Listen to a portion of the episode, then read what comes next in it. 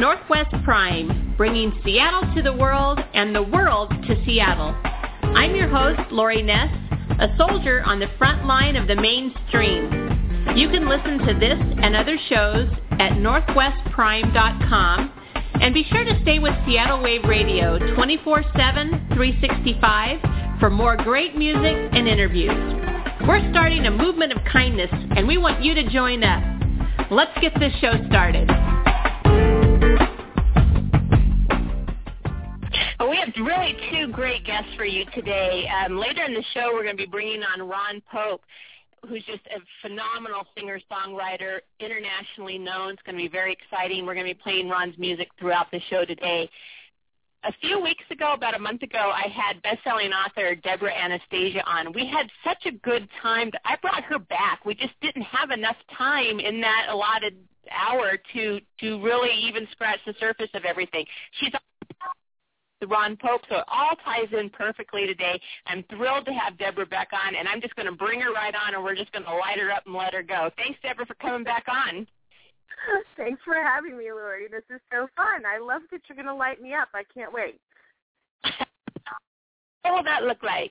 So you've had past week or so, your new book, um, Return to Poughkeepsie, is um, out, and you've been getting excellent reviews and you've had a lot of um, I saw something on Yahoo about it. You're getting a lot of people connecting with you on Twitter and Facebook and through social media, and I just see your name everywhere. Yay! Oh well, that's because my publicist in Bashi is amazing. She's so hilarious, and and she just she just hustles. She's very cool, and so does Omnific's. But yes, uh, my book is everywhere, and it's the kind of thing that sort of makes you really happy, and then makes you want to curl up in a ball and just puke a little because you're nervous how it will be received. but so far, the reviews have um, been the kind that I would print out and mail to my mom. So um, it's sort of like to put it on the refrigerator and have it there. So it's been really, um, really good.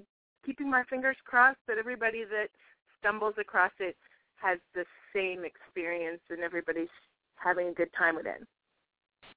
Well, you've you have a very loyal following, and just to remind everyone who might not have heard that uh, last interview, you you came out of the fan fiction realm. Um, you, you kind of sharpened your writing skills, so to speak, there, and then you had a huge following, and then you went into actual publishing, and then this is is uh, one of many books that that you have going on and in the works. Particular story that started as fan fiction, um, I was accepted with open arms, and I kind of write differently. I don't write your normal story, and um, the fan fiction readers are so open-minded, and I call them daredevils because they will read everything. They're just they just absorb it, and if it's to their liking, they will support you and I was so fortunate enough to, you know, start there because they really uh, it's not just readers, they're friends. Like I feel like if they read what I have to offer, they know exactly what's in my head and my reader and me can sit down at a coffee shop and be just friends and have a great time because they're they're just amazing. I am very very fortunate to have the readers I do, and they have supported Poughkeepsie, which is not the normal story um, in any way, shape, or form. And then now with the sequel, which I was nervous because it sort of reached a proportion where I felt like I don't know if I want to touch it, you know. And so then to come out with the sequel, I was reluctant at first, and then I started writing it, was having a ball writing it, and the character who happens to be a mobster with a good heart um he really commands the attention in the book, and he was a lot of fun to write. So I'm super glad I did it, and it seems to have continued this series for the readers successfully so far. Well, something new that you've also done is you've kind of put an image with your lead character too. And when you're doing that and thinking that through and choosing, choosing a model for Beckett, are are, are you getting reader feedback? Are you going out on what you you think that he's going to that, that he looks like in your mind? Are you worried at all that he's not going to match up with with the same image that your readers have? How how's that kind of transition worked? Um, well, basically, what happened is with Poughkeepsie, Omnific offered me the opportunity to do an enhanced ebook, and we all came to the conclusion that if it wasn't absolutely blockbuster, amazing, we would not put it out. Um, excuse me. And then it had to be videos, music, pictures, things that had never been done. We actually got a developer who said, well, the software doesn't exist yet, but we're going to make it. So he utilized software that was existing and then some came into being. So this particular product that's coming out, I wanted everything I could dream of. And one of the things I had in my head was it would be really neat to write a scene and have an actor act it out for me um, for the readers to see inside of the app. And um, I have a sweet friend named Julie who reached out to um, a model, underwear model friend of hers, John Quinlan, and he was totally on board with acting out the scene. And I wrote the scene, he acted it out. He did a phenomenal job, such a good job. And then I reached out to Tiffany Hartsfield, who is a beautiful ballerina from New York, and she acted out a scene, and then they um, Marissa Cord and her choreographer did a choreography scene to whatever on Pope's songs. It's all circular, and they danced it out, and she danced as Kyle, my character in the book, and so you see that scene. Um, how to knit, recipes, like anything we could think of. There's 47,000 extra words. So it's almost a whole other book in Poughkeepsie. Um, so that's kind of where that came from. John Quinlan, I saw a picture of him in a suit, and I said, ooh, he could do Beckett. He's got the aura going right now.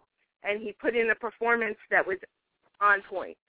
So um, it helps that he's extremely friendly on social media to anyone that reaches out to him. He's a very nice person. So that's, I think, fun for anybody that reaches out to him. He usually gets you back right away.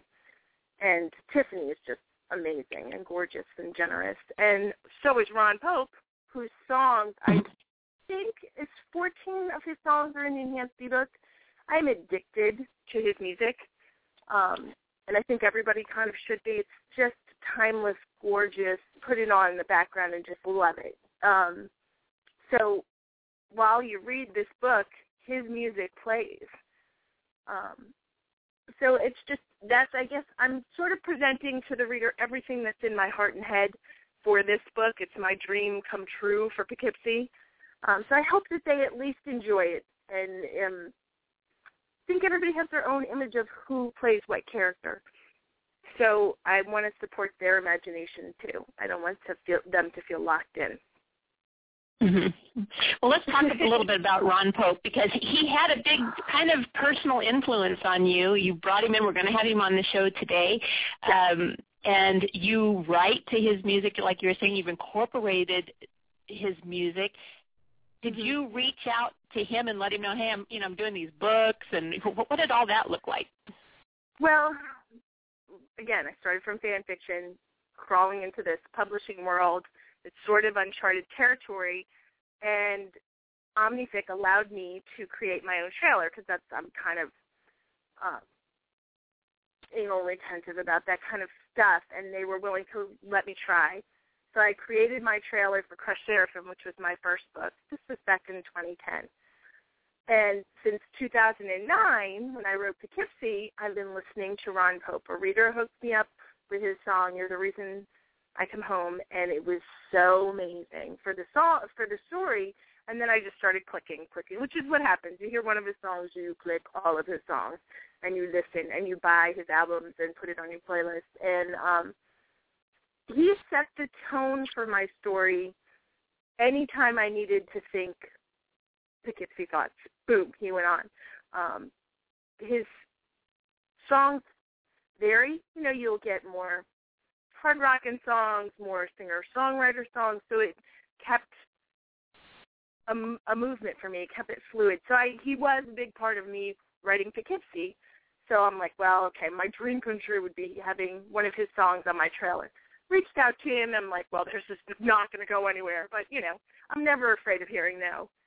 And um, sent it, and he came back immediately. No problem. Absolutely. I totally support artists following their heart. Became a thing. Every trailer I came out with, I had Ron's voice on it. So it kind of became um, a good luck charm. So when we did the enhanced ebook, um, Dr. Harper, who runs Omnific, and I both are huge Ron Pope fans. So I was like, can we get Ron?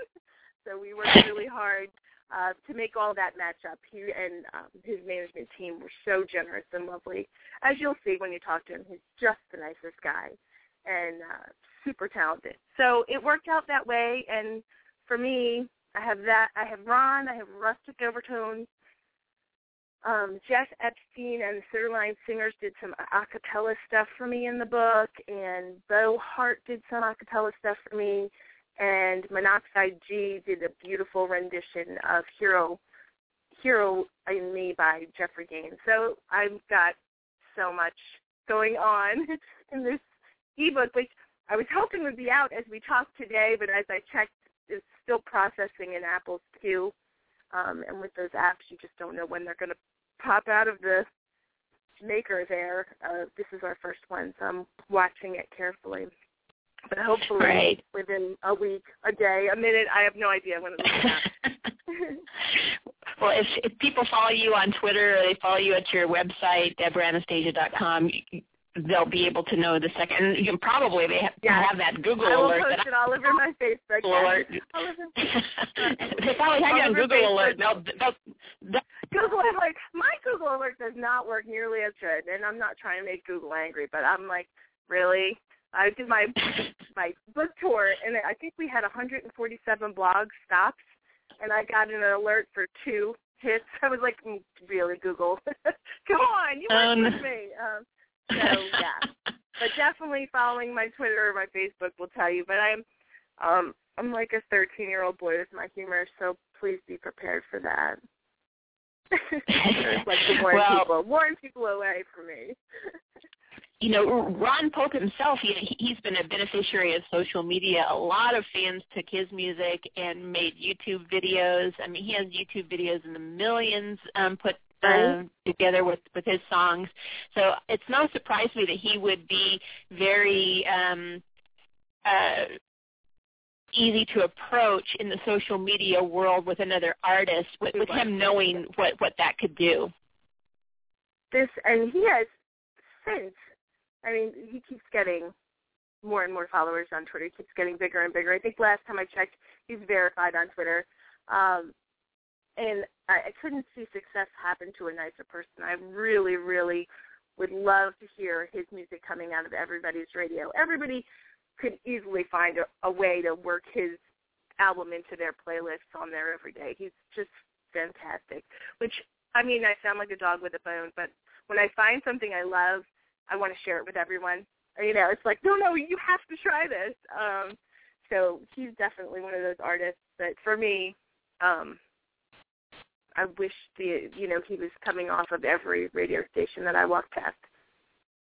Well, he has a lot of layers to him. Um, he's just not very one-dimensional. He's kind of jazzy, and then he's rock, and then, like you said, he's kind of got that Mhm. indie singer-songwriter thing going on, and Yep. he's a wicked guitar player. I mean, he's just as good a musician as he is a, a singer. And as other musicians look to him, I, I was given some great advice by musicians a long time ago, and it was um, there was so much music out there. It was kind of hard to choose sometimes when you're just kind of looking on your own. And a musician told me, follow the other musicians. See who they're listening to. See what concerts Yep. they're going to. See who they're excited about. And I will tell you, when I did that, it never, ever came up wrong. Failed. Every single one oh was a jackpot. Oh my gosh! Well, that's it. You know, they have the ear for it. They they're going to promote what they love too. You know, they're going to tell you. And um, you know, like you mentioned, Ron Pope's been.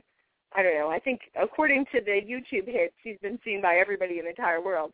Uh, but he he's not and I know his his big signature song is Drop in the Ocean and it is probably my second favorite song of his, and it's incredible. Um, You're the reason I came home may be my first.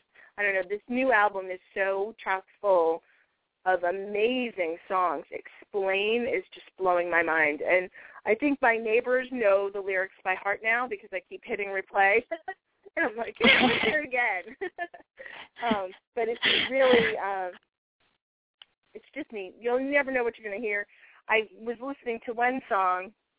Um, see, wait. Oh, Empty Page. It starts out with more of a driving rock, and it ends with, I believe, a, a choral symphony thing going on. It's just how he does it. I don't know. It's seamless. It's Very cool.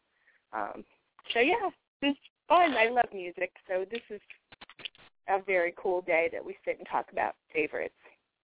Absolutely. Well, we're going to take a quick break, and we're going to actually play a little bit of Ron Pope music, get everybody in the mood. I'm going to come back. I have quite a few questions that have come in for you from your fans. I'm going to let give you a chance to answer some of those, and then uh, we'll take another break after that, play some more Ron Pope music, and bring Ron on. But first, uh, we're going to I'm going to let you choose what song we're going to play after the commercial. I'm going to let you choose between, okay. let me see, what did I download here?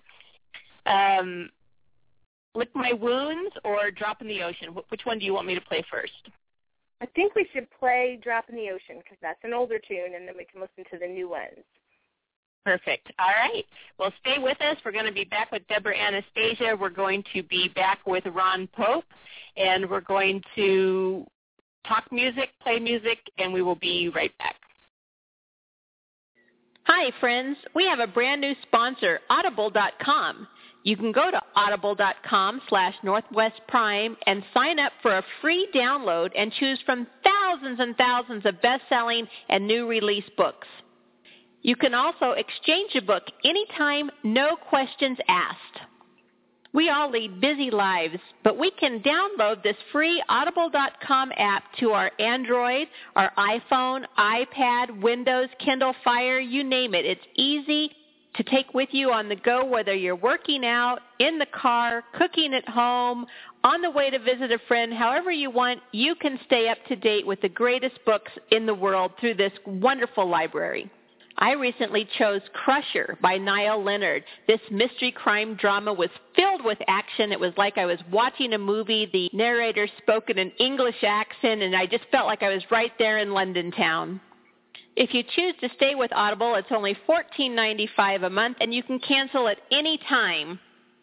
At least check it out. It's free. See if it's for you. Tell them Northwest Prime sent you. That's audible.com slash Northwest Prime and get to reading when it works for you. Uh, a drop in the ocean, a change in the weather. I was praying that you and me might end up together. It's like a wishing for rain as I stand in the desert but I'm holding you closer than most Cause you are my heaven.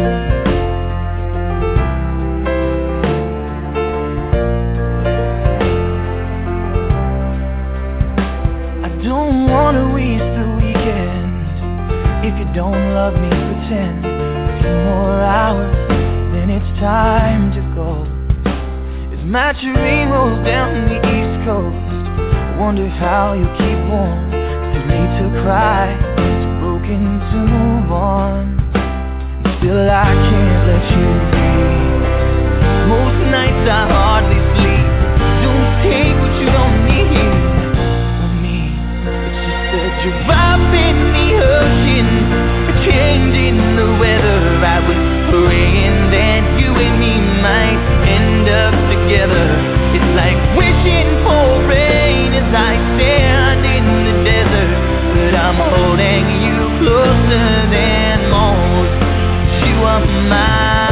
heaven.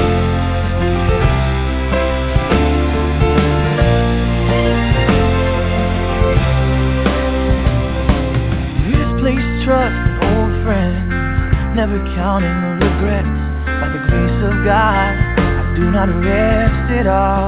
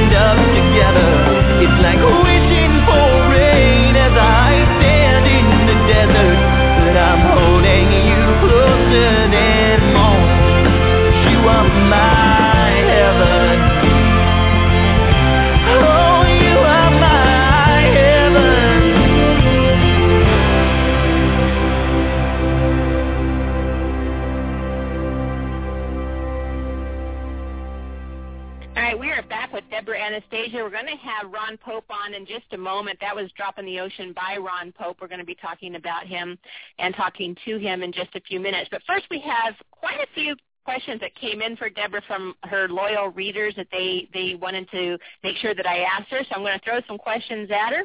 And the first one is an easy one. I'm going to give you an easy one right out of the gate. Um, I have a reader wanting to know return to Poughkeepsie on time soon. Was that on iTunes? Um, I've been checking. I have to actually ask Omnific's when that goes live. I know they go live a little later than Amazon, uh, but I'll put that on my Twitter and my Facebook. I apologize for the delay. Hang tight, iTunes readers. Coming soon. problem. Okay, so you um, stay with her on Twitter for that. What about an audiobook version? We did an audiobook for Poughkeepsie, um, and it was amazing. I loved Marty Dumas. She did an amazing job. And as far as I know, there's no plans going into it yet, um, but we just dropped it. So we need to let the book live outside for a little while before we see if it'll be an audiobook. Um, and that's really Omnific Publishing's decision. It was tons of fun to do. So, you know, I'm hoping that maybe they'll do it again if it works for them. Mm-hmm. What about Cole's story? How's that coming along? Is it's a two-part question. They want to know how Cole's story is coming along, and if you have an image for him. Um, I'm gonna not answer the image part because the only image I have right now is to be hopefully the cover to the third book, and the title for the third book will be Saving Poughkeepsie. And I'm currently writing it. I actually wrote a little today. I'll write more tonight after this radio interview. Um, it's a crazy story, and hopefully we'll find out a little more about Cole. I know that people um, got a little closer to him in Return to Poughkeepsie. So that's coming hopefully before the end of the year. Okay, well that's that's exciting. Um, before the end of the year, you have your work cut out for you. Oh, I do. and then your book teaser videos. Uh, I guess they have a reputation unto themselves. Everybody loves them. I want to know if, are there more coming out, and and who does your book teaser videos? um, the book trailer teaser things um, is a combination of me and my um, amazing author friend Carol Oates. Um, she puts together these beautiful. She takes my basically my draft and she polishes it up and does these amazing video things that she's so talented. I'm lucky she likes me, um, and she's very generous with her time and her talent. And I actually also had Jen DeLucy, who's also another. They're both Omnific authors, so we're kind of like a little little group, like a family, and um, she put some vocals in for me for one of the Return to Poughkeepsie trailers, and I just we have a ball making them. Um, and my friend Carol's is in Ireland, so she stays up all night to work with these trailers with me over here in the United States. It's really fantastic. Yeah. And I don't know when the next one will be out. First, I have to finish writing this book, I guess. Mm-hmm. Well, I'm going to have to look those up because we've had a, a couple people comment on those, so I'm going to need to make sure that I go and and and look at those because evidently they're my, quite professionally um, done. Debra Anastasia, the Debra Anastasia page, that last post I just put up is almost all my trailers. Okay. Oh, great! So it's all in conveniently in one place. We don't have to go one place for you. kind of Yay! run them all down. Great. And then um, evidently you have a street team. What's that all about? Oh my gosh, my street team is so awesome. Um, I don't know. It, it just it occurred to me, and it turns out other authors do it too. I thought it was the first one. I have a street team of readers that are willing to just go with me um, on you know anything we have to promote. Sometimes I'll run you know something by them, take a look at this video. Does this make sense? Do you like this? Um, so they're sort of just a focus group for me that work with me on this. And anyone can join that's interested in reading. And just last week we did the first ever Twitter flash mob. And we mobbed Twitter and Facebook for a series of 12 tweets. And everybody changed their AVs to say Street Team Enforcer. It was so much fun. And it was quick. It was like over in 10 minutes. It was really crazy. So we had a lot of fun doing that. And I think we'll do another Twitter flash mob when the enhanced ebook comes out because I think there has to be one involved next time. It was so fun. it does sound fun. It, you know Oh, what? Um, at, mention me in on that, and and I'll go in on that when when that Oh, time come comes. I, Oh, I'll, we'll help you. fun. Yes. Okay, we'll do it, Lori. It'll be awesome. If, if I miss so many things, you know, because the timeline moves so quickly, and it's hard to get everything. So I, I kind of just get whatever's happened in the last few minutes um, most Yep. of the time, and then people say, "Oh, you know, you didn't? Did you see this, or did you see that, or could you retweet that?" And you know, and I have to go back and look, and I'm I'm just so bad at not following that Twitter. timeline. Yep. It, it just moves so rapidly. Twitter moves quick. fast. It does, for sure. Yeah. So um, we have a question about a traveling cardboard piano of Blake's. And I want you to tell me about that. And then they want to know if there's any interesting stories that you have with that. Oh my gosh. Okay, well, the cardboard piano, if you harken back to Poughkeepsie, my main character, Blake, who happens to not have a home at the moment, um, he aged out of the foster system, and the only thing, his only possession, is a curled up piece of cardboard that he's sketched out a keyboard on because he loves to play the piano. And he keeps it curled up in his pocket, and sometimes he'll go to the train station and play the cardboard piano along with the percussion that the train gives him. Um, and that's where sort of the entire series starts. My character Olivia meets him and smiles at him every day, and he, she doesn't know that he counts her smiles. So every time she sees him, he's counting. Um, so that cardboard piano, when we made the video trailer, I ripped off a piece of cardboard off a box, and I said to my husband, "Make this and draw it manly. Make it a man thing." so we had a cardboard piano, and um, I don't know where it came from. An idea of, that is now it got too big for me. My friend um, Nisi and Patty and Alicia, they all they all have the actual Poughkeepsie tattoos on their bodies. They're so amazing, and they are organizing my cardboard piano. So they're all over the world now. There's actually a website, and you can see the map of where they've been. And um, we mail the piano to people, and they sign it, and they take take it around town, you know, and just take pictures of it with different things that is that are important to them. So that's really really cool. And hopefully, I think when Ron is in Ireland, I have a reader who's going to bring the piano to him to see if we can get him to sign it. So that would be fun. Um, and I just think that's the neatest part of my, you know, getting to write it all is that we can kind of be worldwide friends with many, many different people. It's so unique. So I think that's my only Mhm. story, other than when I was trying to take the pictures in the Poughkeepsie train station. I'm running around with this cardboard piano and I'm climbing where you're not supposed to be, and it was like 400 degrees, and I'm like, take the picture, take the picture. It was it was an interesting photo shoot for a cardboard piano.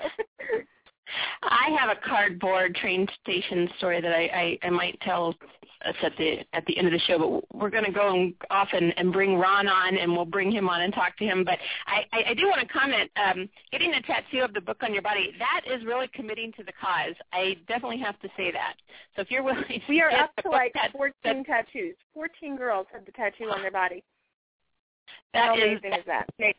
It doesn't get any more commitment than that. That is absolutely for sure. Well, it happens All right, to we're going like to- a really nice tattoo, so at least it's cool, right? it's it's not a book tattoo, but but, but it is a is a tattoo. And let me tell you, no. It was a girls' weekend in Vegas, and we all got drunk. We're like, ah, let's get a tattoo, and I just picked, you know, whatever off the board. So I mean, there was absolutely no thought to it whatsoever. But um, but anyway, that's a, that's that's for another day. But anyway, we're gonna play That's Lick My another Wounds. We're gonna go Yeah, I think I need to hear more about that story later. you know, I, I should be banned from Vegas. I mean, it's just that's again, uh, "Lick My Wounds" by Ron Pope. We're going to get Ron on the line, and uh, we will be right back in just a moment. This is "Lick My Wounds." Ron Pope. We'll be right back with Ron.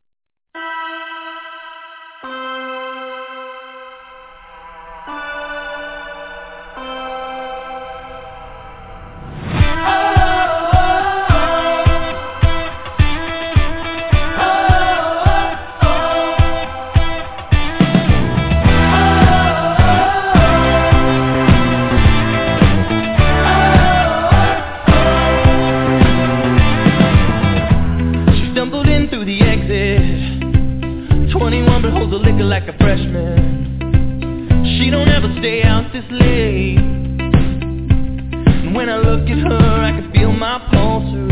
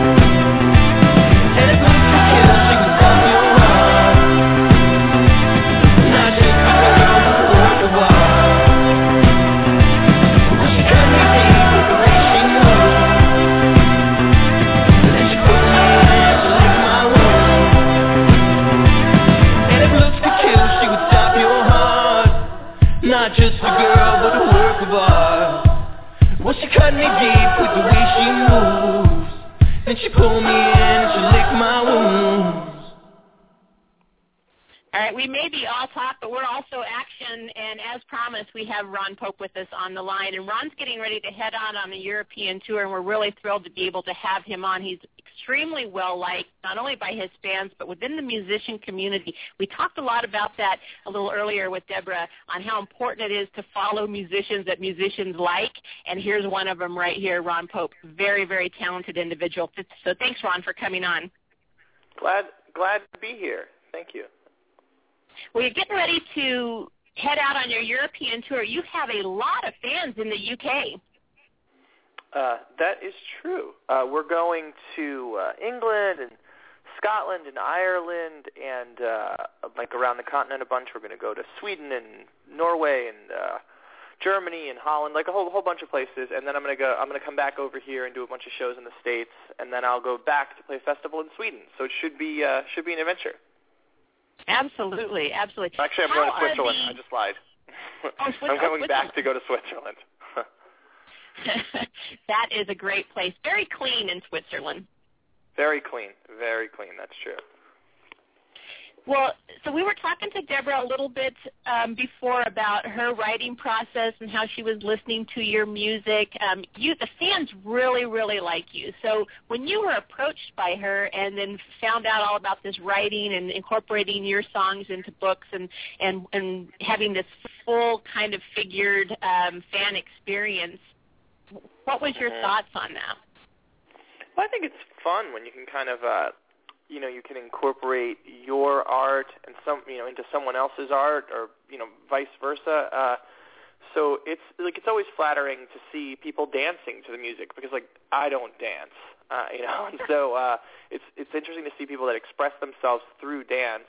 Uh, you know, utilizing my music as a part of it, and the same thing is true with uh, with Debra's writing. I think it's really neat to kind of uh, be a part of someone else's project, and uh, you know, because when you write a song, you know, I, I've always kind of felt like when you write a song, uh, it's yours uh, when you're writing it. But then once you put it out into the world, it's everybody else's, and it doesn't really matter what you think it's about anymore. It's really just about you know uh, what everybody else feels like it's about. It, it it's theirs. It, you know, each individual person, their interpretation of it is you know just as valid as mine once the song is released.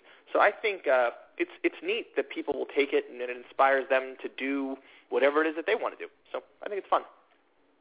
Hmm Have you had some of her fans cross over to you and and have conversation or have some type of Yeah, feedback? people people have written me. Yeah, her fans have. Yes, definitely. hmm You I have can't a, a new album knows that's my name. What did you Like, say? yeah. anyway, I have to tell you, Ron, I've been listening to this new album all day long. Oh. It is exceptional. My God, it's amazing. Well, thank you so much. I'm so glad you like it. and, and the name of that album is Calling Off the Dogs. How did you come up with with with that title for the well, album? Well, um, in the song "Silver Spoon," which is on the record, there's um, there's a line that says, uh, "When they're calling off the dogs, and you're sleeping on the lawn." Uh, there's the line together, and so um, I. Uh, you know, I, I really liked that line. I, I had a, you know, I had a bunch of ideas, and it, it's tough with a record, you know, because you want it to, like, you don't want it to feel incredibly generic. Like, uh, you know, there's a song on the record called Signs, and at some point I thought, you know, maybe I'll call it Signs because that's, you know, pretty vague. It can kind of be about anything. But then I kind of took that to be, you know, kind of a negative thing. You know, where it's like if it could be about anything, if any any record could be called Signs, a dance record, a hard rock record, a you know pop record, a country record, anything could be called that. So I thought, you know, I wanted to pick a line or pick something that felt, you know, unique. Like I, I hadn't heard of a record called "Calling Off the Dogs," so I thought it would be fun to, you know, pick it. And I really love that song, so it was, you know, fun to fun to pick something from that because it was in creating that song. That was the first place within, uh, you know, I guess within my, you know, kind of the arc of creating this album. That was the place where I realized, you know, we're going to do something really different this time. Uh, so I, I definitely, I think that that was one of the reasons why I ended up with that title. We're going to be playing Explain a little later in the show. That one was actually released today. You can buy it on um, on an MP3 download. It was released today. I was trying to download it yesterday, and they're like, you have to wait until the 6th. And I'm like, when's the 6th? I'm like, oh, yeah, that's tomorrow.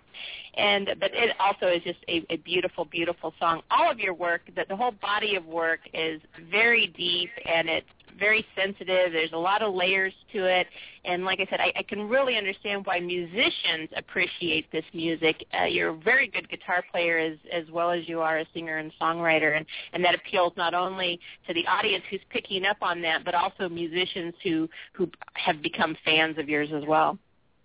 Yeah, that's always that's always fun. I mean, it's one of the things that I really like about kind of you know working in the in the entertainment industry is that you you find out that people that you admire sometimes you find out that they they like your stuff too. And you're like huh well I'll be you know I'll be damned. Like you know somebody that I you know I would have never expected uh is listening.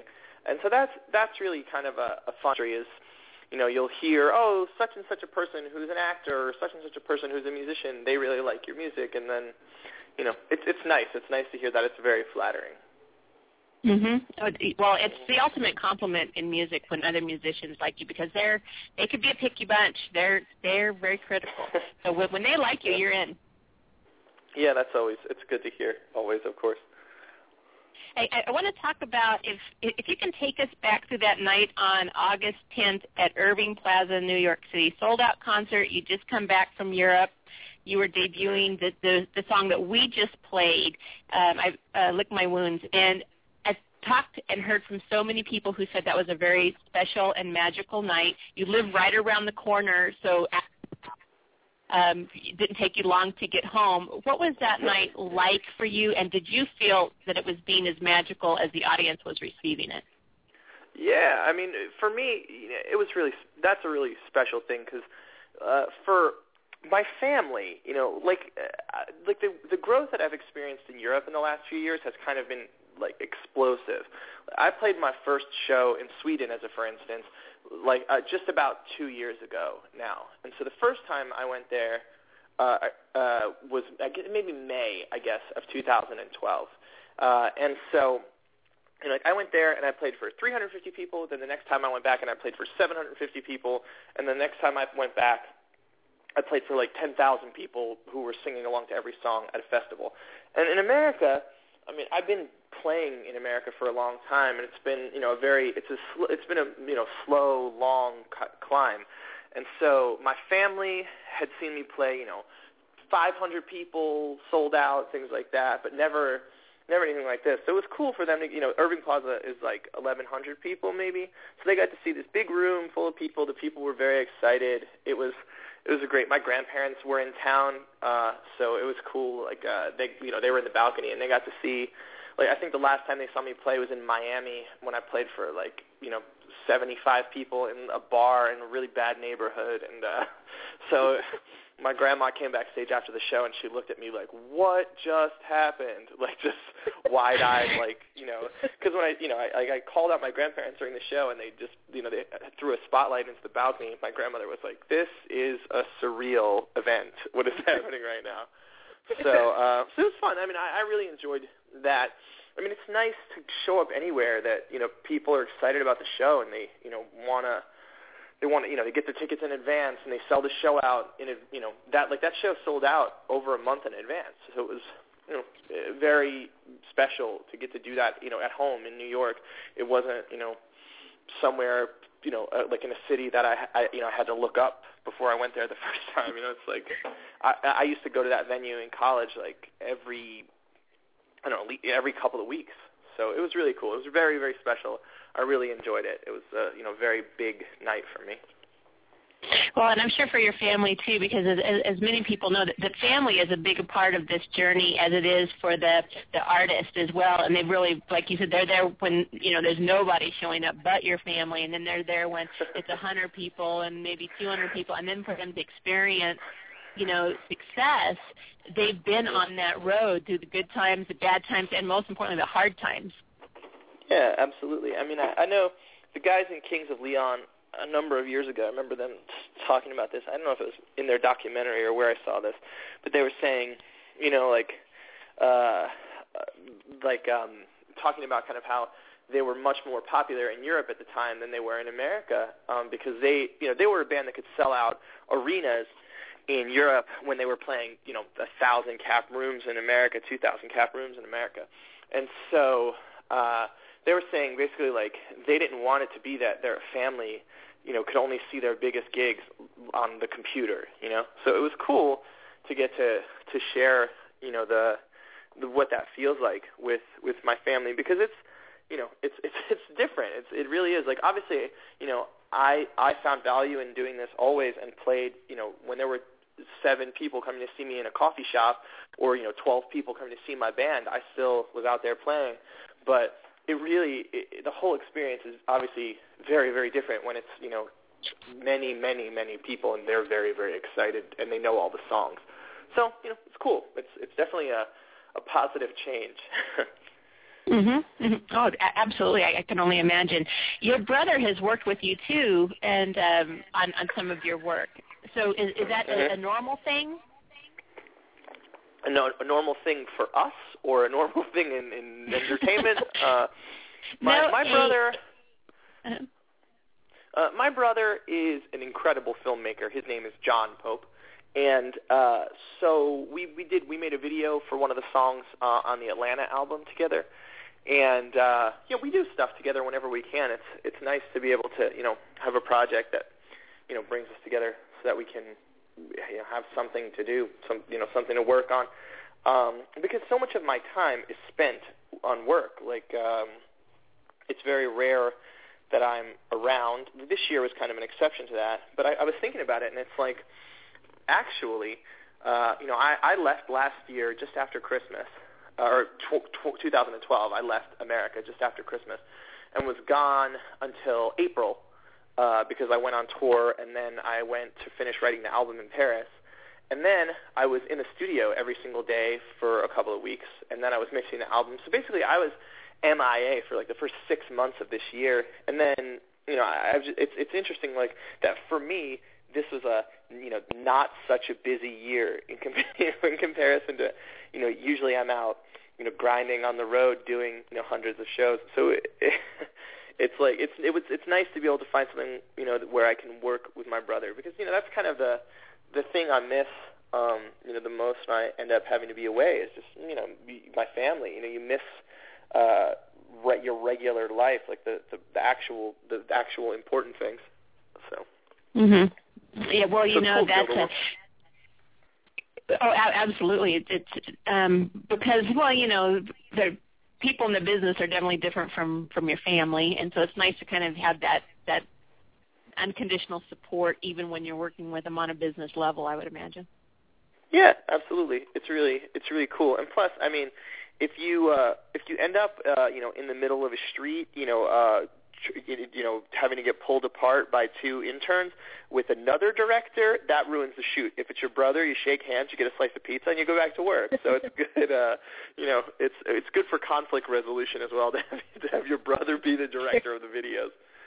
Um, you know, so yeah, so it's cool. I mean, like I, you know, I like to work with him. I mean, the neat part about my job is that I kind of, you know, I'm at this place where, um, you know, I kind of can do whatever I want uh, you know, like uh, I think a lot of people, like historically in the music industry, if you find some success, it's on you know the, the you, like the shoulders of a bunch of people who are helping you. It's not just you know because your music is good, it's because your music is good, and then you find access to like uh, you know a, mu- a major label and a you know a big agency that wants to book you, and a whole bunch of you know, like a giant publicist that you pay all kinds of money. And my career had kind of happened super organically, and as a result, you know, I own all my music and we can kind of do whatever we want. Uh, and so it's neat. Like I work with my friends, you know, like, uh, it's like kind of a, in, you know, an ideal situation. Uh, you know, I kind of can't, you kind of can't beat it.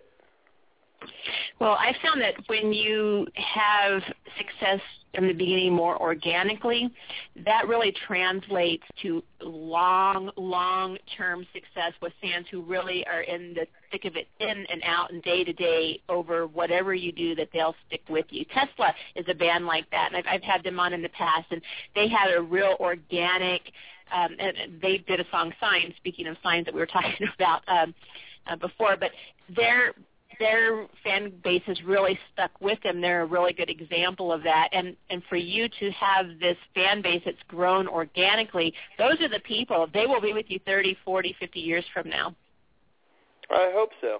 You know, that's that's that's the idea. I mean, you you know, I think um you know when you when you look at you know bands that have an enormous amount of success in a very short period of time, uh, you know, like a, uh, I guess like the the old model of the music industry is you know you take a song and you ride that song incredibly hard until there's nothing left in it, and then you know, like no one wants to hear it anymore. You beat it to death. It's like those songs that you hear on the radio you know, and then you walk into a drugstore and it's on in the drugstore, and you walk outside and you go into a, you know, a restaurant and it's playing in there. Like after a while, you want to, you know, you want your head to ex- is going to explode. It's, it's, you know, frustrating. And so I would say like, uh, you know, that's kind of the old model of the industry, and now it's like, you know, for me, uh, because because it's you know happened organically, uh, people find out about my music, and then they can they can you know they share it with their friends, and you know, because I have, you know, kind of like a, a long, you know, fairly extensive catalog, when someone finds me, uh, you know, they can really dig in and spend a lot of time on it. And it's not like, oh, did you hear that single by this, you know, such and such a guy? It's like people are like, this is an artist that I love. You know, there's a catalog of work. You know, check this out. Um, and I, I think that's, you know, a really neat thing.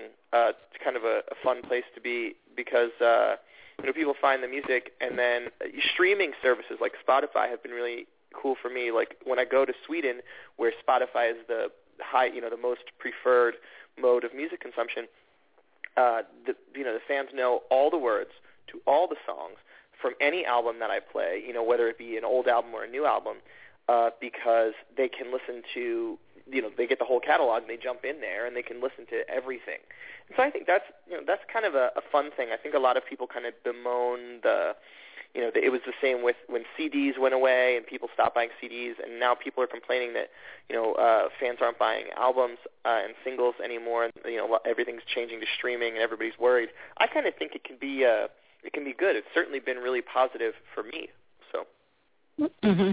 Well, it definitely has its its pros and its cons. I, I will say that w- when you you have a organic uprising for artists such as yourself, the fans are more willing to give you the freedom to take artistic turns that maybe you wouldn't mm-hmm. get coming out of that one shot kind of a a, a songwriting radio splash event, um, which I think is is great as an artist. Mhm cool. That, that's that's that's. Uh, uh, UPS just got here, by the way, so that's why I'm. Uh, I just, uh, yeah, I just UPS UPS was out. I heard, I heard a noise outside, and uh, somebody stole my shoes off my doorstep the other day. True story. Oh so I've been very vigilant re- recently as I've been hearing. uh hearing hearing noise like inside of my building somebody somebody came in and stole no my, my winter my winter shoes no kidding uh, anyway, wow. so that that wasn't really that wasn't really a story for the interview. It just shoes? UPS came, and then I I, I felt Tell like that you know, about the shoes. Yeah. Did Yeah, they, I was- Did they, did they refund was- it? Whoever sent it to you? Um, well, the sh- the the the pack. So yeah, so uh, the the shoes were. Oh my God, that's something. I got a gigantic package too. Wow, UPS. So there was a blizzard here last week in New York, and so um, I was I've been ordering all kinds of stuff because I'm I'm leaving to go on tour. It, it, uh, like I have to go to Europe in just a few days, and so because I have to do press and that kind of stuff, and so uh, I have all kinds of things coming like T-shirts and sweatshirts and equipment and all kinds of. I, I got a new blender that just came in the mail, and so I just there are. I wish I could take a picture and show you guys. Like there's like five enormous boxes in my house right now. Like one of them, one of them is uh, up to my up to like my belly button. It's enormous. Oh my god. Like, we need I'm, to take I'm a picture and put it I'm- on Twitter. Okay, I'm good, thank you. I've I've derailed the interview. I'm sorry. Uh, so The Yeah. UPS People man love must this stuff. you though. That's a lot of boxes yeah, to I'm carry just up the yeah, stairs it's crazy. Um, yeah, like I needed a new a new pedal board, so I ordered a new pedal board. Where yeah, you know, because it's crazy. Like you know, you I guess you know, you I I never really thought about this stuff until I started to be away uh, such an enormous percentage of the time.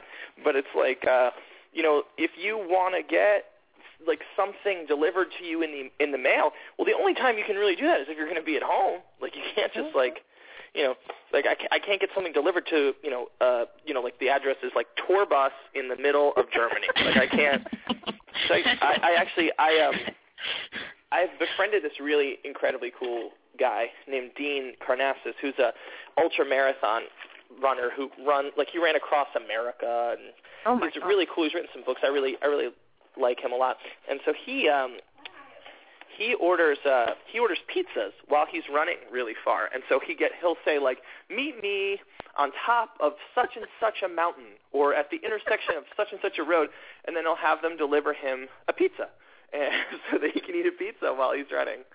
Uh, so that is amazing, and and I want to tell someone if I run to the top of the mountain, there better be a pizza waiting up there for me. yeah, this guy is so interesting. He eats he eats like super healthy all the time, but he can't like you can't get enough calories like on a you know on a trip like that where he's going to run 300 miles. You can't get enough calories by eating you know right. nuts and you know like berries and stuff. So he ends up eating pizzas. I think it's super interesting. Again, that has nothing to do totally with what we're talking about. I just I just yeah, I just stepped off the grid. I'm really I stepped off the, the the interview reservation. Um, so yeah. No, that's that, anyway. It's totally interesting. I think it's so funny that somebody stole your shoes. I mean, you are normal. It, it, Ron Pope is normal, just like us. People still someone yes, stole my shoes. Yeah, yeah, and I and, and I was I was stinking mad because I hope they were flamboyant shoes that you can spot if you see somebody walking around in them. Well, I mean, here's the thing. So I I have really big feet. I wear size 13 shoes. Oh, so I was thinking like, and I have so I have these like big, ugly. They're Uggs, and they're like they look like they're duck boots on the outside, and then inside they're Uggs, so they're fuzzy. And I got them because you know, like when your feet are cold, it's you know it's miserable, and so I feel like mm-hmm. you know you can instantly improve your day by keeping your feet warm. And and I, I like I, I'm trying to find ways to eliminate things to complain about on tour uh, because like so much so much of the day is you know you're like oh man I'm hungry. I don't know where to eat. I'm in a country where I don't understand the language. Or like oh man like I can't find a place to get a sandwich here in Ohio or whatever. You know it's like a lot of like you get a lot of oh man kind of moments when you're out, out there. Like being on stage is cool and the rest of it is kind of you know you find challenges every day. So anyway I said well if I'm not cold I'll be happier. So I got these shoes and then somebody stole my damn shoes like, I think there's a song in that somewhere. You know, there's definitely a country song in there for sure. Somewhere. Yeah. Um, so, yeah.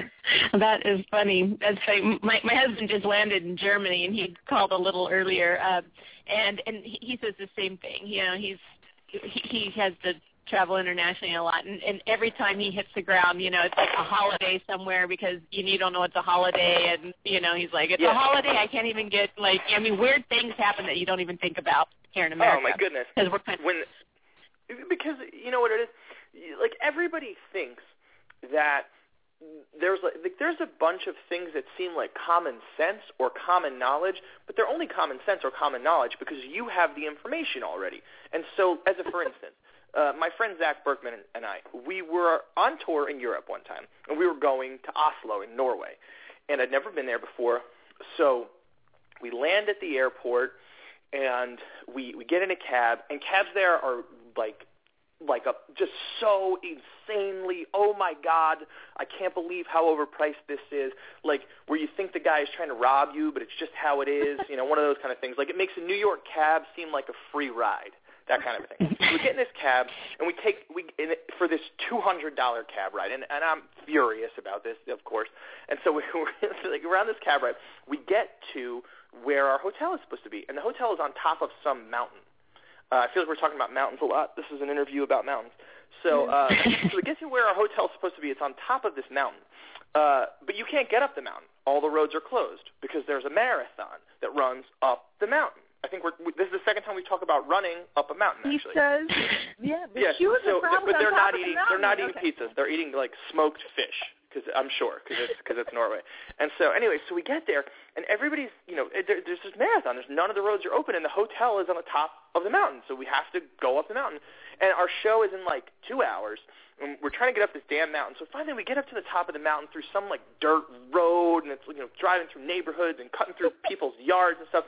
We get there we get to the hotel, and I was like, um, uh, excuse me, uh, did you know that uh, all these roads would be closed today? And he said, of course I, I knew. Uh, today's the marathon. And I was like, and you didn't think to uh, tell guests that were coming to the hotel, you know, that uh, that you'd be, you know, that all the roads to get to the hotel would be closed and it would be impossible to get here?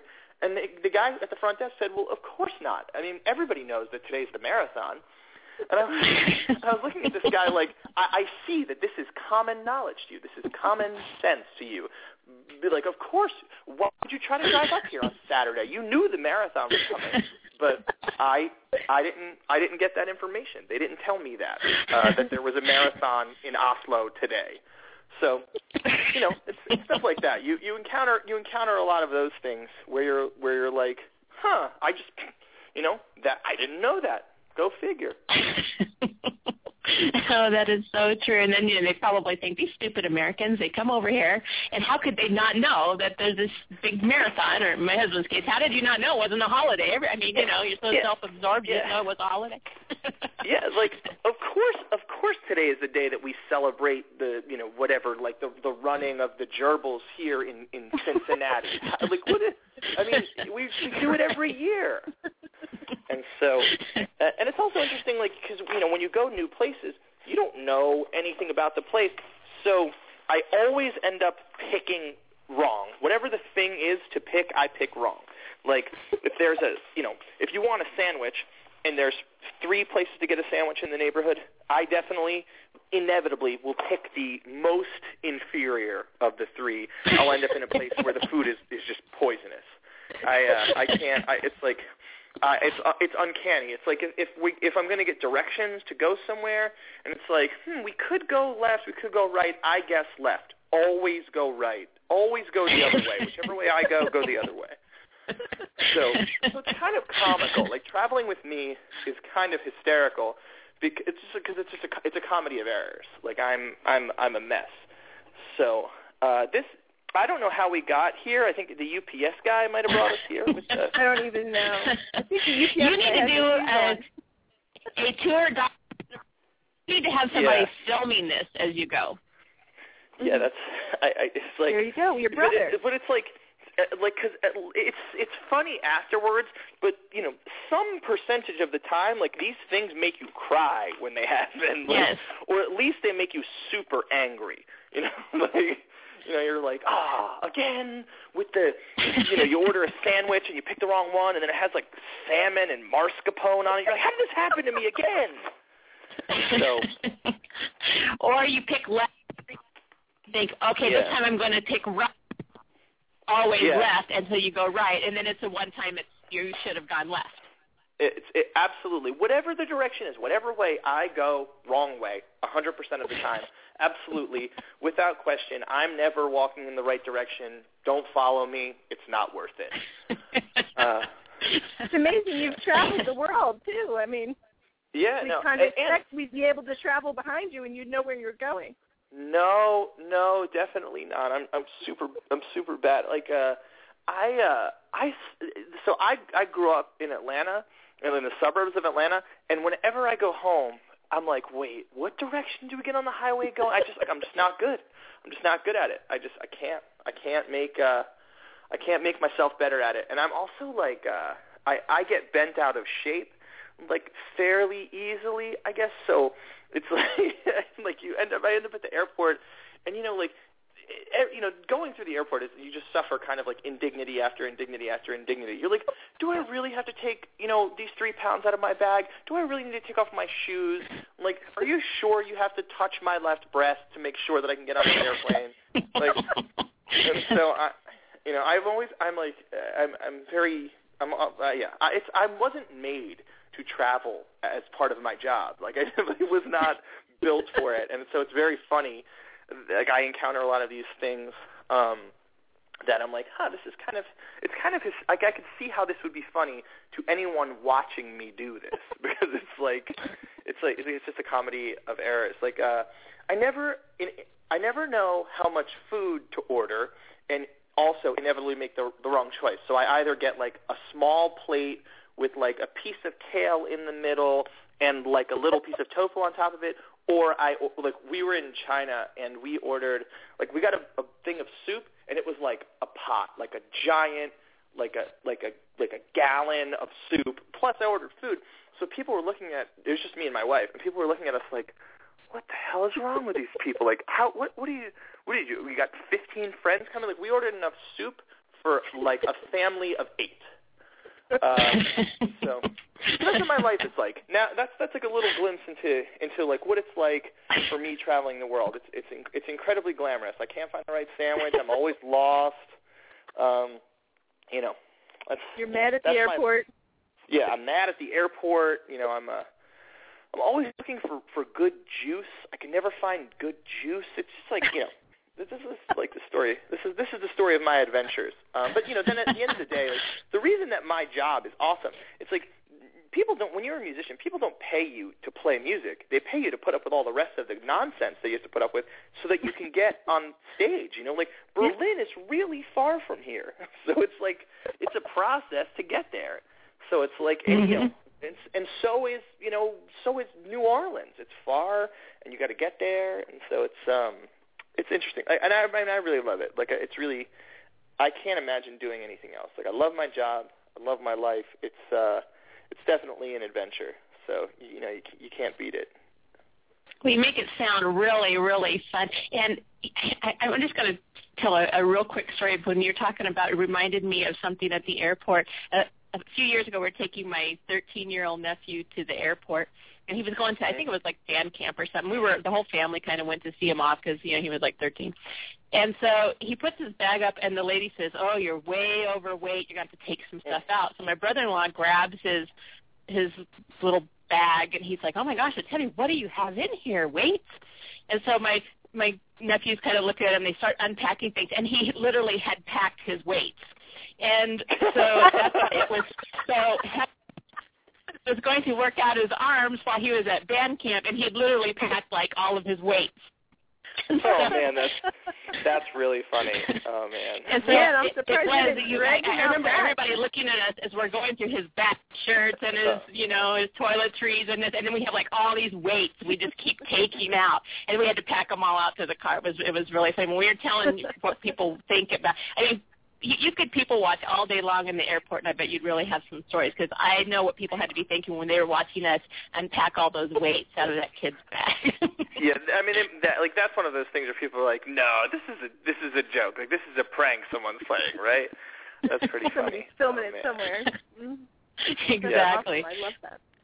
Yeah, like well, you're Debra, like I, I know you. You, on. What? I think Debra Debra oh, has oh what? I, okay, I'm, I'm not the only one missing that. Come on, Lori, one more time. Oh, um, must have some things you want to ask Ron. Um, yes, I actually had one question for Ron. I have a million questions for Ron, but he has other things too. Um, I seem to, as I listen repetitively over and over and over to calling off the dogs today and yesterday, um, it seems like it's a love story from beginning to end, and I've never heard an album like that before. Am I hearing things, or is that how it was laid out? Yeah, no, it's it's um, it's uh, what's it? What would you? It's a concept album, and the the concept is that um, where we follow uh, two people uh, from the first moment they see each other. You know, the first line of "Lick My Wounds," which is the first song on the album, is "She stumbled in through the exit." So the the, the instant that two people see each other for the first time, um, all the way through to the last time that they see each other. That's the concept. It's. I think it's um, flawless. Very, very cool. To all of a sudden you're like, oh my gosh, this is this is going somewhere. You know, it's not just one story at a time. It's one big story.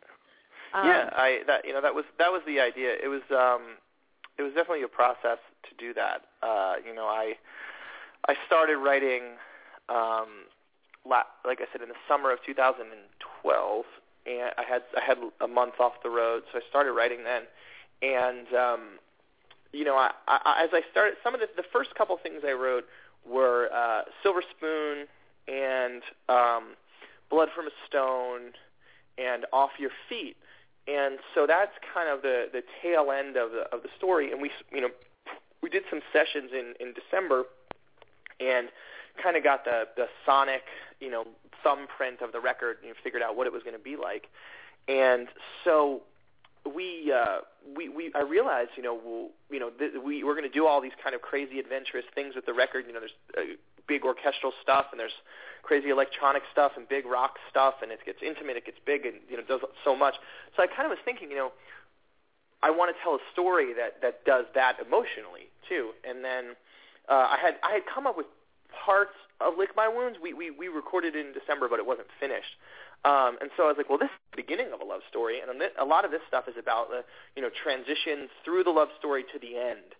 So, um, you know, then as I was writing uh, in Paris in uh, February and March of last year, I started to, you know, I wrote maybe I don't know 30 more songs or something like that, and you wow. know, put, you know, as, and as I was doing it, I was like, oh, you know, I can, I can, I can tell this story, and uh, it was fun because you know I think usually when you think of a concept album, you don't think of something where um, someone is you know like I'm kind of like a, most of the time I like to kind of tell you know pretty linear stories. You know, it's like this happens and then this happens and that's the that's the story. Um, even if you don't necessarily get what the story is about, usually you can see like there is a story being told inside of my songs.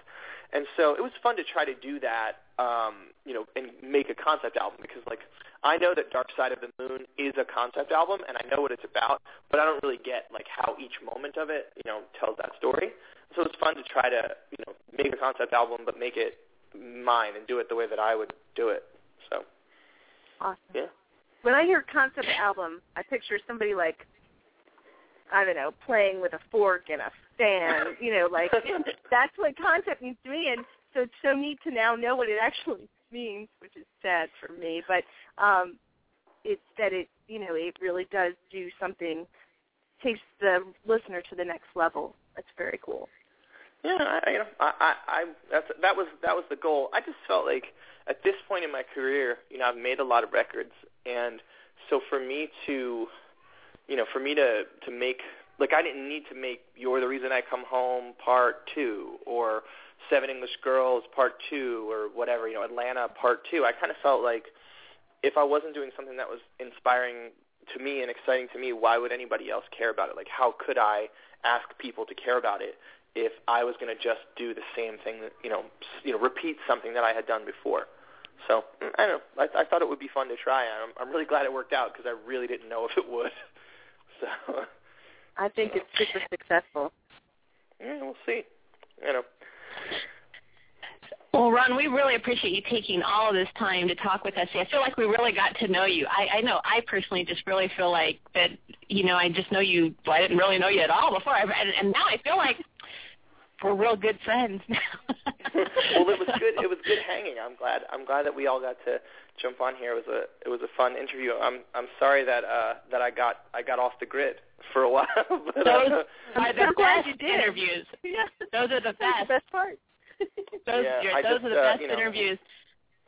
yeah, I was uh, interviewing Billy. Gardell from. I was interviewing Billy Gardell from Mike and Molly uh, a few months ago, and, and he got off like yelling at his kids um, during the thing. He's like, he's like, "I'm on the interview. Can't you shut up until I'm done with you?" It was. People loved it. I mean, they listened to that all the time. I'm like, oh my gosh, if everybody could do that. So the UPS man coming was like a godsend to me. That's funny. Well, I, I you know, I, I, sh- I, you know, I should have, I should have tipped the guy then. Jeez, if he made the interview that much better. well, we, Uh, well, we want you to take a picture and tweet it out, and so then, then and that way it'll the whole thing will come full circle. okay, awesome, cool. Well, it was really nice talking to you guys. I appreciate you having me on the show.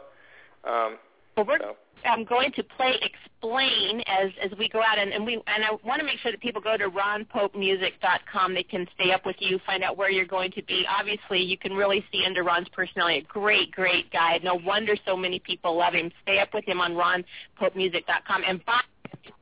Huge, huge supporter of purchasing music. Buy the music. You see what he has to go through. He had to go all the way up to the top of a mountain just to perform for people. Buy the music. Get him his gas money to get there for Pete's sake.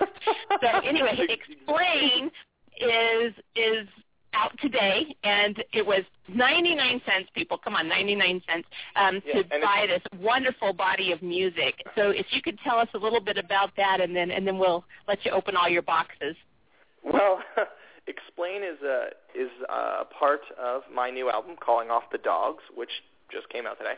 Um, and it's early on in the story, uh, so it's I think uh, before you know to me it seems like at least you know something that's uh, the like kind of in the calm before the storm. You know, it's still it's early in the album and where the concept is taking you uh, from you know the meeting to falling in love to falling apart, and so uh, it's it's about the somewhere towards the beginning. I guess that's you know at least at least to me. But like I said, I kind of feel like the songs are about whatever whatever they feel like for you. Uh, so you know, for me, uh, it, it, the best way to to, to f- figure it out would be to uh, spend some time with the whole record, uh, which you can get on iTunes right now. Calling off the dog. So, so absolutely, and I also am a, a big um, a cheerleader for buying the whole album because, and I'm just going to go on my little rant again. I'm everybody's heard it. When you buy the whole album, you're getting the whole experience, like what Ron was talking about. And I remember as a child um, and a teenager locking myself in the room, listening to the whole album and because the world didn't understand me, they still don't. But I don't have the luxury to lock, lock, uh, lock myself in the room anymore. But anyway, um, when you listen to the album, you discover these other parts of the music, these other songs, and then maybe a week later, a month later, a year later, there's songs that become your favorite that maybe you didn't originally buy the album for. You still like the original song, but there's something else that took on a whole new meaning. And that's what you get. That's the depth that you get in your playlist and your experience when you purchase the whole album versus kind of just cherry picking off songs.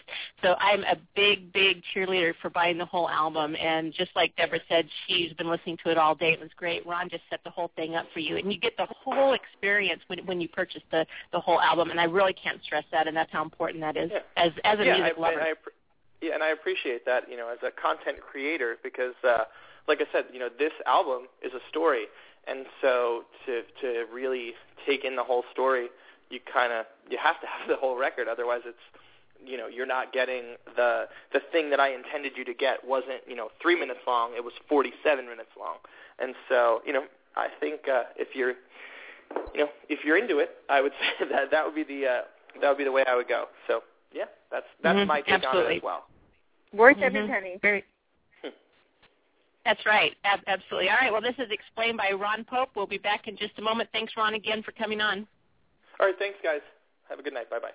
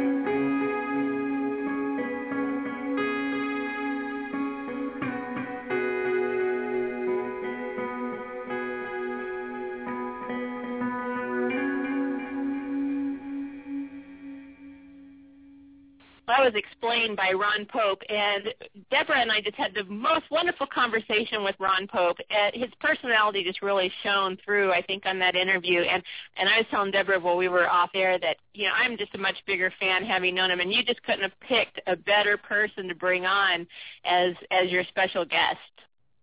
Oh, thank you. Yeah, he's. I'm so so glad he was able to make the time and that um he was able to be there because he. This is who I've been dealing with for years now. Um, just the nicest, genuine guy that's so crazy talented that I really, you know, I will get on a soapbox and just, uh, you know, read him, buy, uh, read him, listen to him, buy him, and and, and hear him because the songs are amazing. Well, he's a really good choice to weave even uh, in and out of your stories. So it's it's so great to you know get to know him, get to know you. I, I think if the two of you got together, that'd really be explosive. Oh, I'd love to see him live. That's on my bucket list. He's actually playing in D.C. I believe it's in March, and unfortunately, I can't I can't know that far in advance where the heck I'm going to be, what I'm doing um, with the kids' schedules and whatnot. But if I'm able to, you know, at some point in my crazy life, I definitely want to see him live. I know that's got to be amazing. I know a few of my readers are seeing him live, so it's like they'll they'll tweet me and tell me what's going on while they're listening. Mhm. Yeah, well, I, I think that they probably got to know him more today too, and maybe some of those ones with the tattoos will will show up. And then oh, there's a Ron Pope yeah, tattoo and a Poughkeepsie uh-huh. tattoo. I know, and I think we talked about it. We may have been off air when we were talking about tattoos and the fact that I'm to get it and I want to get it on my foot and every time I talk to somebody with a foot tattoo they're like it hurts so much and I have little temporary ones that don't hurt at all when I put it on so I keep wussing out and using temporary tattoos. Well, I'll I'll quickly tell you my little tattoo story that I, I touched on a little bit when you know, the girls trip to Vegas. Um, and I, I did tell Debra off air the first time I, I went to Vegas, um, I got pregnant, and so my souvenir was a baby. Um, so I didn't need to do that anymore. So so we you know went with the whole uh, tattoo thing. So um, every year, a bunch of us girls would go. Now, now the time that I went to and came home with the baby, I was with my husband. But good um, because obviously he's trouble, and I um, when, and there, we'd always go with a girls trip every year. Well, that year we were all going to get a tattoo, and so we all, you know, had a few drinks, and we all went down to the tattoo parlor, and I picked out a really kind of a big tattoo. I'm like, I'm just going to go big. And, but a friend of mine went first, and she picked out one for her ankle, and none of us had tattoos. Um, and so we were all kind of holding her hand. There's you know, a bunch of us, like seven of us, and um, she was crying, and and I'm like, oh my gosh, crying. I, I'd never even into the equation. So I went back to the board and I picked out something smaller because I because you're smart. still wanted to do it because everyone was doing it, but I didn't want the big giant thing like I was really going to go for it. I kind of sobered up really quick. And uh, so she got it on her ankle. So right then I knew I'm like, okay, no, no ankle, no ankle. So of course I got mine where everybody gets theirs, it's like on their hip, you know, type of thing. Which even Yeah. though I had a lot of room there and a lot of cushion, it still hurt. Um, but nonetheless, I still have it. It means absolutely nothing to me other than it's a good story. There's no significance to it, depth to it well, let's just put it whatsoever, hip and other than neck. that. I mean, it's you know, there's there's places, and not that there's anything wrong with a neck tattoo, but if you're going to make a choice in Vegas, maybe it wouldn't be the neck tattoo right off the bat. Something that you can put in your bathing suit's probably better, right? You I would don't have think that I- thought that maybe having had a baby come out of my Vegas experience, I might have had a child's name tattooed on my body. But no, I wasn't thinking that clearly. I was oh my gosh. no, see, and, and and these are the things that that that you find out after you guys sober up. But After. Um, I, I was Did you in have real an estate. epidural when you were having the baby, or no epidural? No, that, no, no, I, I didn't. I wanted every did drug they would give me, but I, I had my baby on a holiday, and there were no doctors to be found because it was a holiday, and they couldn't get anyone to come in, and it was a big, big mess. So anyway, by, by the Oh, time somebody did come in, I'd gone too far, and I wasn't allowed medicine. But anyway, That is what I, I don't know if anyone has. Remaxes around them, but but my um my tattoo ended up looking like the Remax balloon. So if you know Remax, real estate at all. It could look like a worst thing. That's exactly what my girlfriend said. Realtor. Once it was on me. Convention. Oh, you got the Remax balloon. I'm like, what? That wasn't what. That look at all that I was going for. But Oh now every time I look at it, I have to think of it like that's the the Remax balloon. So anyway, that's way too much information on me. Oh, I love Um, too so- much information. We we also call that blackmail information, but now me and all your listeners have it, so I guess it doesn't count. I have much more, but um, but so you have to go get a tattoo, and then you have to call us back, and then you have to tell us about your experience because now now you Oh, have to get it done. But but, but you have I know, right? group of fun people, and, and you have to have had a little bit freak to drink. Well, I'm breaking up. You're breaking up on me, Lori. So when- when, when, when you go on one of those book blog tours with all those book authors Yeah. where you guys are all so wild, that, Oh my gosh. It's a wild romance writers are a wild group of women. Holy cow, they're nuts. And some of my friends are the biggest nuts out there, and you'd think I would be the biggest one. They are insane. So much fun. what a good crowd. Um, oh, yeah, those I've, conventions I've are learned. cool. I've Did you learned go a lot one? about them. I have seen the pictures, but I want to go to one to now. see the pic- You should totally go. Those are so much fun. Um, I didn't even know they existed. I, maybe they came up along with this indie publishing thing. Um, but my first one was in well, my very first get together meet and greet was in Annapolis last year, and we had a ball. And I'm doing that again this March. Was it March? Maybe it was last. I don't remember. March this year, 2014. Um, we're having a meet and greet in Annapolis again, and it's just like eating dinner together and having fun. And then I'm doing the book bash again in the end of June, and then I'm going to the Romantic Times convention, which is like five days of learning slash partying, um, and that's going to be fun. A lot of romance writers there. I, I just they they seem like the most fun ever. I mean, everybody's so nice and get to talk to other readers about what they're reading. It's really neat. I don't know. I just like write read, people that like to read in general are my favorite. I think. Who are some of your favorite authors? Who did I just finish? I just finished reading some Tara Sue Me. Um, she's written The Training, The Dominant, and The Submissive. I love Rachel Ferris. Um, she's an indie author. Amazing stuff. Alice Clayton, um, E.L. James. There's a girl coming up soon. Her name is Helena Hunting, and I've read all of her stuff. She's exceptional. You'll love her. Um, gosh, let me think. There's tons more. Um, Vaughn, who has a sort of a humorous dominant submissive series. Um, how to discipline your vampires, adorable. That's a fun one. I just there's Omnific. Oh my gosh, my Omnific author sisters. They have amazing stories out there. So I read a lot, and I really enjoy. um I think my favorite favorite of all times has got to be the Harry Potter series, though, which is embarrassing when you're ready to mow kids over to get the last book. but that series is incredible. She's wow. Like Did you read her new book that came out under, you know, the pen name? No, I didn't read that one yet, and I'm. I want to say I'm reluctant, but I am a little reluctant. I maybe I'm in denial. I want her to write another Harry Potter book, which isn't even fair. She should totally write whatever she wants. Um, but no, I haven't read it yet, and um, hopefully I'll get time in the near future. Did you read it yet or no?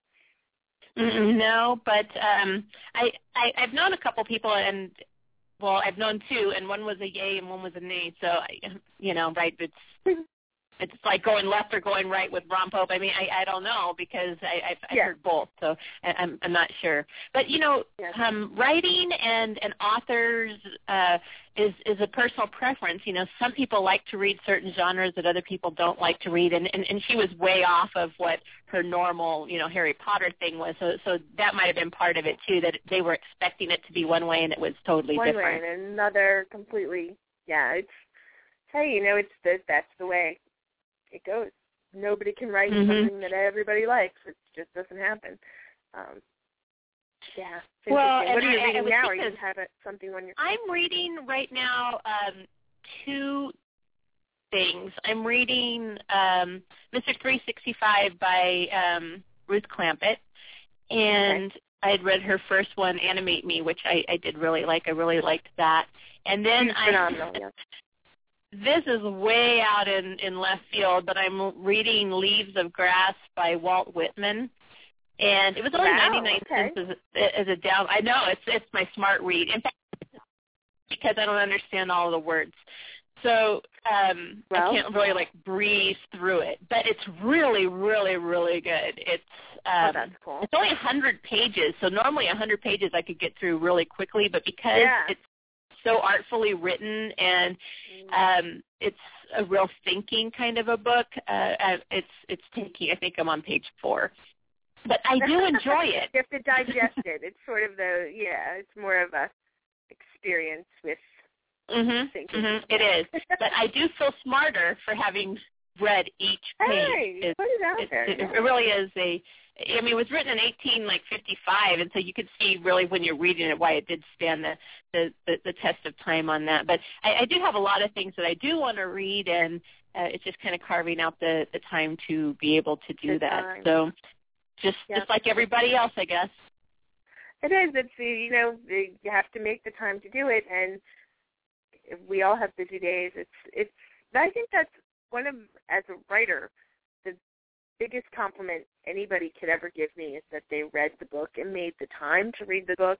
You can't get time back. You know, Mm-hmm, mm-hmm. can't once it's it's something that's given to live in someone else's world in their mind. It's really I think um an immense honor to have a reader read your book and spend the hours it takes to to do that. So yeah, as we all have it's tough to find the hours in the day, that's for sure.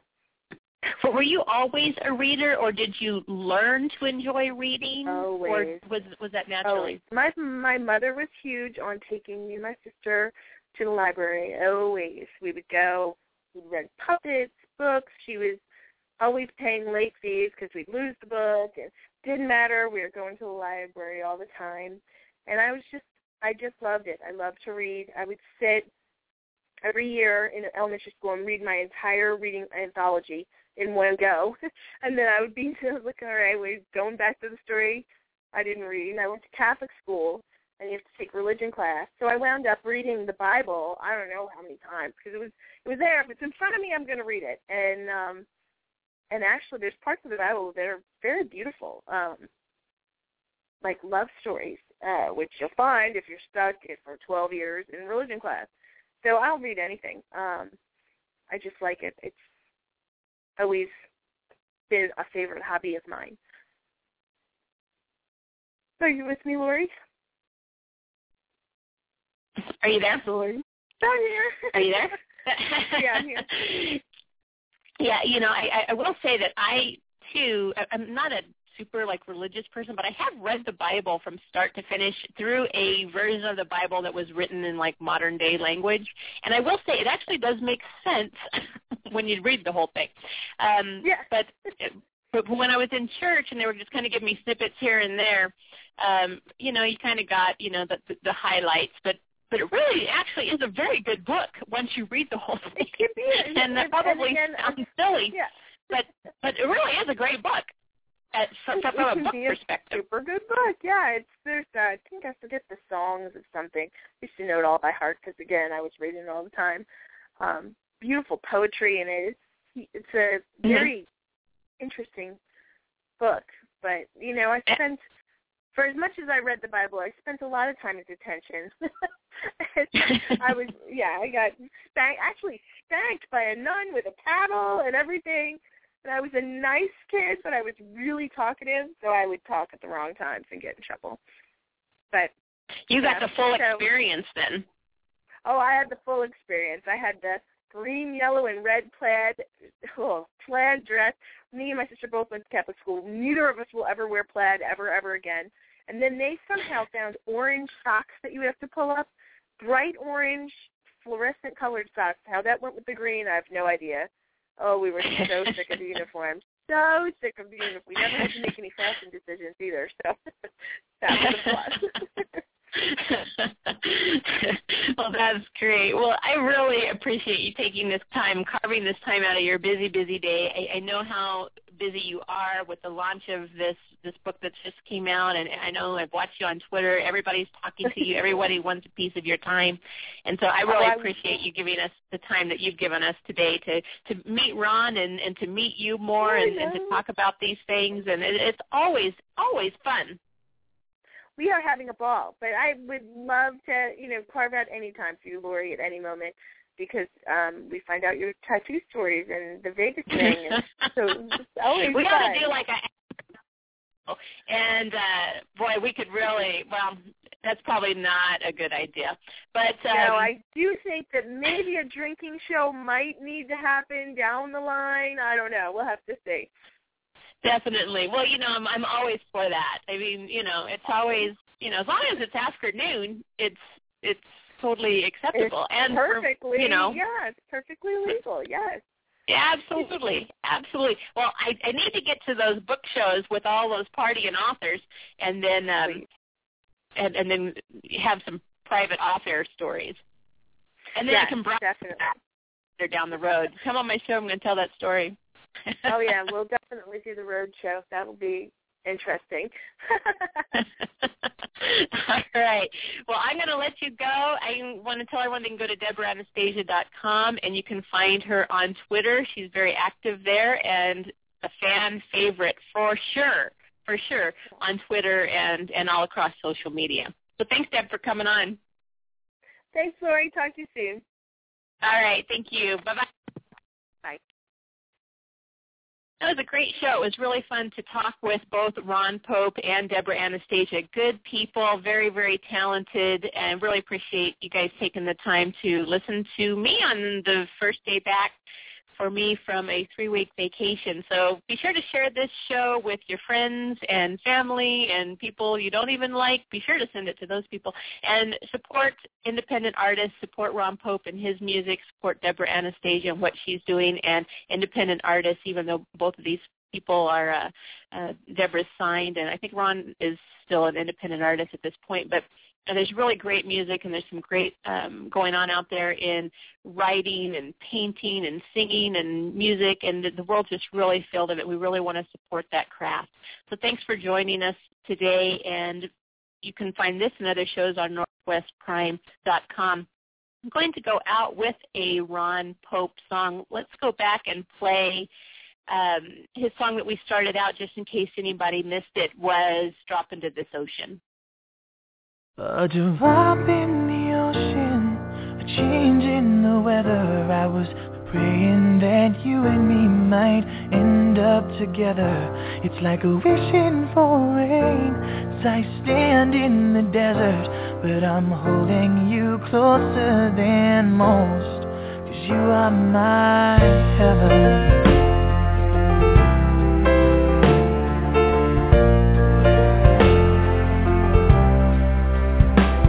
Don't wanna waste the weekend. If you don't love me, pretend A few more hours, then it's time to go. As my train rolls down the east coast I wonder how you keep warm. Too late to cry, too broken to move on. Still I can't let you be Most nights I hardly sleep. Don't take what you don't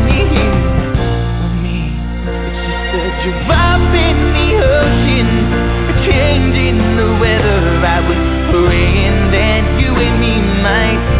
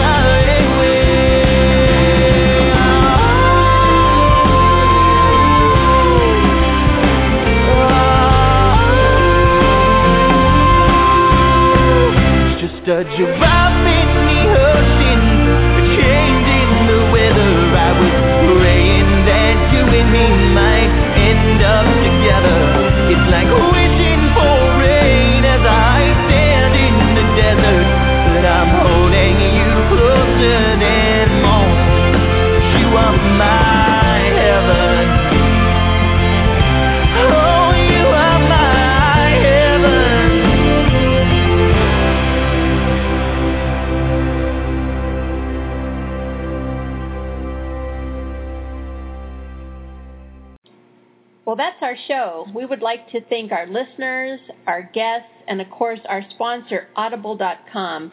We've included an easy one-click link to audible.com where you can just go and browse and check out and see if catching up on your reading is right for you through an audiobook. The first book is free. Doesn't cost anything to check it out. So check it out, get back with us, let us know what you think, and be sure to also check out northwestprime.com for this interview and other great interviews that we've had with numerous celebrities and other entertainers in the past. Thanks and have a great day.